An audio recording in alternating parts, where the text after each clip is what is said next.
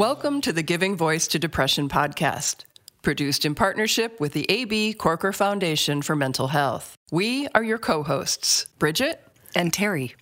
Each week, through intimate, candid conversations with guests, we explore different perspectives on and experiences of depression. We keep it real because the illness is real. We keep it hopeful because there truly is hope, in spite of what depression tells you. We are not experts or therapists. We're sisters and best friends who live with depression and have interviewed hundreds of others who do as well. By sharing stories of lived experiences, we expose depression for the lying bully that it is. Hello, Terry Mary. Hi, Bridget. So, one of our favorite things about talking to people with depression is hearing and learning new ways to describe the experience so we can better explain it to our partners, our friends, therapists, and selves. You probably remember when Dr. Duff described depression as a parasite. Uh, oh, in episode right in episode 106 yep. which was called stigma impedes recovery john said depression's always in the background doing push-ups to describe the fear of relapse. And today's guest introduces us to a new term she coined that we know many, if not all of you, will relate to. The impossible task is how Molly Backes describes the should be simple responsibilities that just become too big to deal with. That could be showering, doing the dishes, the laundry, returning a phone call, or personally for me, the so called fun things like going out with a friend. And you know all the other things that you're thinking about right now. I know you get it. In a moment of simultaneous frustration and inspiration, Molly took to Twitter one day and started writing about the phenomenon. She said from the outside, the sudden impossibility of the task makes zero sense. Quoting, the impossible task is rarely actually difficult. It's something you've done a thousand times. Prompting outsiders to say things like, why don't you just do it and get it over with? Or it would only take like 20 minutes. To which she replies in caps, Oh, we know. Boy, do we. the posts went viral, meaning lots of people read and commented on and shared them. Molly had definitely struck a chord. And in that magical way, naming something and talking about it opens the door for others to do the same. She started much needed discussions and made lots of people feel a little bit better about themselves because it's not just you or me. Mm-hmm. So we called Molly to give her voice to depression and talk with us about the impossible task. Please listen to one of our favorite episodes from our archive this week as Bridget and I take some time to put together a video for a national mental health conference.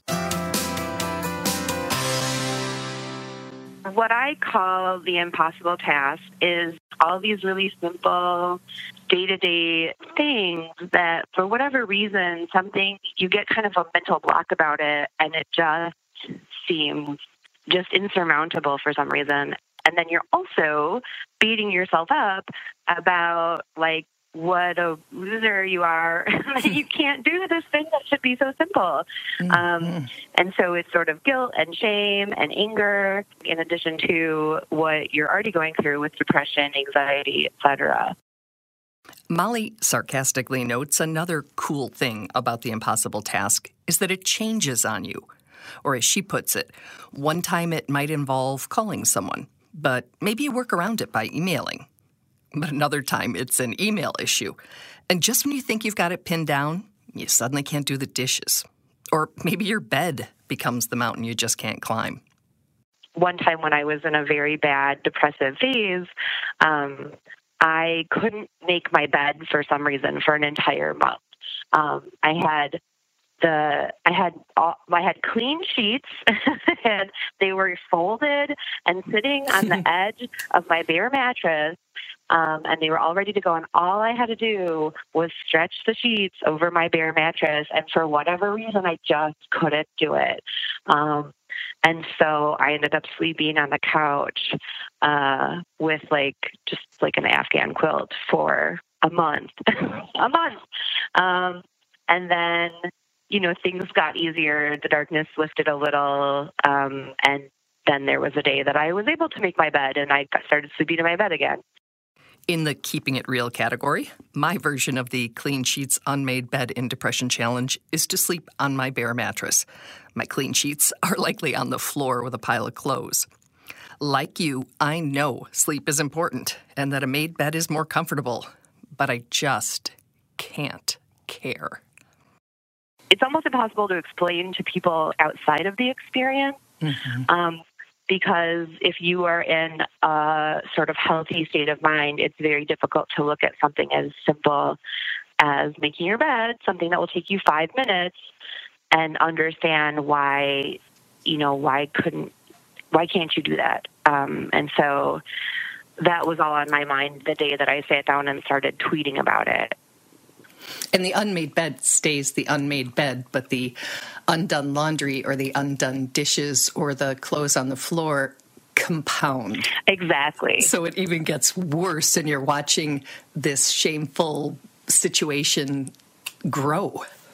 Right. And then the voice in your head or or your spouse or your family members or your friends or whatever are saying, you know, why don't you just do it? If you just do it, it's five minutes or, you know, but then as it grows, then it's not five minutes anymore. Then it's 20 minutes. Then it's a half an hour. Then it's an hour. And so it actually becomes more impossible sort of the longer you let it sit there. And then, because words matter, Molly stops.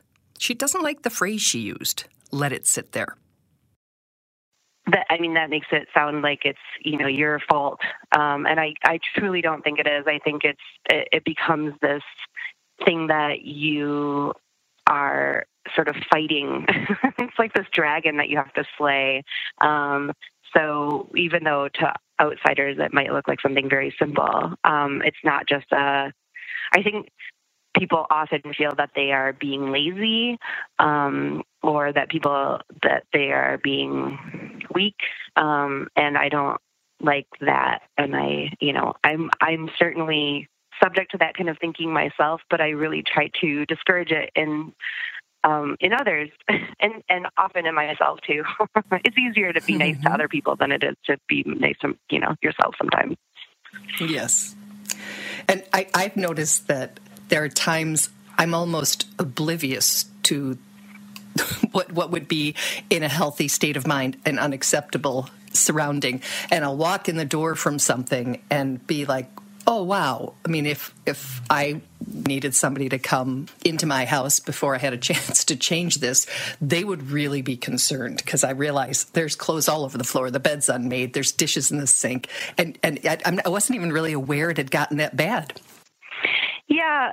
Yeah, we part of it is I mean, you have to necessarily become blind to it or else it's just going to make you really like you know make you feel worse every day um, but mm-hmm. also part of it is I, I really think it's sort of a emotional triage and so if you are just struggling to like the day that you manage to leave the house means that you already put in a lot of work to like get out of bed mm-hmm. and possibly take a shower and get dressed. And so that all took a huge amount of mental effort. And so in order to accomplish all that, it's almost like your brain had to like not look very closely at the dishes or whatever just to protect yourself. Interesting. And you gave an example in one of your tweets about needing a ride to get a prescription. Mhm. Yeah. Yeah, that was um that's another example that I think um, really resonated with people. And um, what happened there was I was living in Chicago, and so I lived like it was it was honestly like two or three blocks away from the drugstore. Um and so it was a very easy walk. Less than 10 minutes. Um and i had a prescription of antidepressants that I needed to fill. And for whatever reason, that had become my impossible task. Molly clarifies that in her and our defense, picking up your meds, like other tasks, is actually a series of steps. You've got to get dressed, maybe even shower before that. Find your keys, your wallet, your phone, actually leave your house, get to the store, interact with people. And these days that involves masks or no masks, which is its own stressor, and then stand in line and talk to the pharmacist about your prescription. And then there's like the chance that they'll say, "Oh, I'm sorry, it's expired," and then maybe they'll have to call the doctor, and like that's so annoying. And then maybe they'll say, "Oh, we can't give it to you. Oh, the doctor says you have to come see them first. And then you're like, "Oh no!" Like so, you start to imagine all of the ways that it could be difficult, right? Um, right. And so I just couldn't do it. I couldn't get there. Fortunately, and by design, Molly has understanding friends, including some who have their own mental health challenges, and one of them stepped up. It's like embarrassing to think about, but it was what I needed. Drove me those two blocks to the pharmacy and walked inside with me and stood with me at the counter while I, you know, went and talked to the pharmacist and got my prescription. It was extremely painless. it was not, it did not involve any of the things that I had imagined might happen, but um, just having another human being there with me was the thing I needed. And it was such a great gift. A great gift. Boy, if we could ask for and accept help with that attitude instead of feeling like we're some loser burden, it would be so much easier, wouldn't it? So, another tweet Molly posted that day was one we all need to hear from time to time. She wrote, Despite what depression tells you, this will not last forever. There will be a day when you will be able to tackle a whole stack of old mail, or drive straight to the post office, or get out of bed without effort. There may even be a day you want to. That to me is one of the most important messages to remind myself and remind other people that because depression always i mean i'm again i'm speaking for myself i'm not a doctor but i in my experience depression always says like this is your new normal this is what it's going to feel like for the rest of your life better get used to it but at this point i've been through it so many times that i know that's not true Another thing that's not true, though you have probably thought it is if you live with depression, you are not a burden. It's okay to not be okay and to need to ask for help. And we know that is much easier said than done. So we asked Molly to share about a time she helped someone else with their impossible task so we could hear about it from the helper's perspective and see if it really is a big burden. I think I had said like let's hang out or something, and he said I don't like I don't want you to come over because I don't want you to see how disgusting my house is. And I said, "Oh, it's fine. I've been there." And he's like, "No, it's really bad." And I was like, "No, no, I get it. I, I've been there." And he's like, "I can't. Like, I'm so embarrassed of how gross my house is." And I said, "You know what? Like, how about I just come over and I'll just spend the day helping you clean out your house because, like, for whatever reason, it's it would have been impossible to clean my own house, but I could clean his house no problem, you know? Um, and so I came over and we started throwing things away and took a bunch of stuff to Goodwill. It can really shift the energy to get it done, whatever the it is. The, as you said, the longer you wait, the bigger it seems. And and once it's done, it's just sort of like, oh, you know, my house looks normal. Maybe I'll start to feel that way too something that stops a lot of us is is we're embarrassed or we think like I don't want to ask for help because I know all my friends are going through things already or they're so busy or they're so whatever but like we discount the fact that sometimes helping someone else helps us, right? Like if you go and you clean somebody else's kitchen for them, you walk away with the same sense of lightness and accomplishment that you would have with your own kitchen. And so that's why I think sort of asking like co-depression friends is nice for help because mm-hmm. because you don't for me at least I don't feel as much like oh my gosh I'm so sorry to like be a burden to you I'm just like I need this now and you know that when you need help I will be there to help you and it feels much more just like an nice. even transaction like this is just the reality we both you know, we both get into stuck sometimes and we need somebody to unstick us a little bit. Unstick us a little bit. Mm-hmm. The only way that we even know who our code depression friends are, to use Molly's phrase, is if we talk about what we're going through. And that includes like all of our challenges and our struggles. Mm-hmm. Absolutely. There's there's bravery in it, you know. There's transparency and bravery in it. I agree. And and I think that if we said even to non what did you call them? Co co depression friends, even if we said yep. to, to somebody who isn't just like, hey, you know, I could use a little bit of help here. You know, I could use a hand. Um, I actually have a friend like that, and it, she does not have depression, and it's pretty amazing how when she leaves, I feel like I can do this. You know, so I really understand what Molly was saying and appreciate uh, the, the message. Absolutely. We are going to make a post on Facebook, by the way, asking what your impossible task is. So if you're not already on the page, um, come on over and check it out if you're on Facebook and, and let us know because it'll be interesting to see if lots of us have the same ones. What's yours, Bridge? Well, I, would rather say this. you're, um, you're in charge Terry of yourself. Has decided that she is going to blog about some of hers, and she's going to include some pictures that would be her word, quote unquote, shameful if she cared.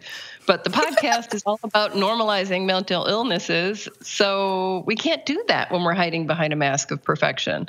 So if you want to peek behind the messy curtain, my uh, messy go curtain. onto our you website. Won't even talk about yours. I don't have a messy curtain. I go the other way. I'm you like so. You do. You I'm do. So I don't really. Yeah. I mean, whatever. Okay. We all have our ways of dealing and reacting, and some of us do the opposite of what I wasn't judging. Their big sisters do.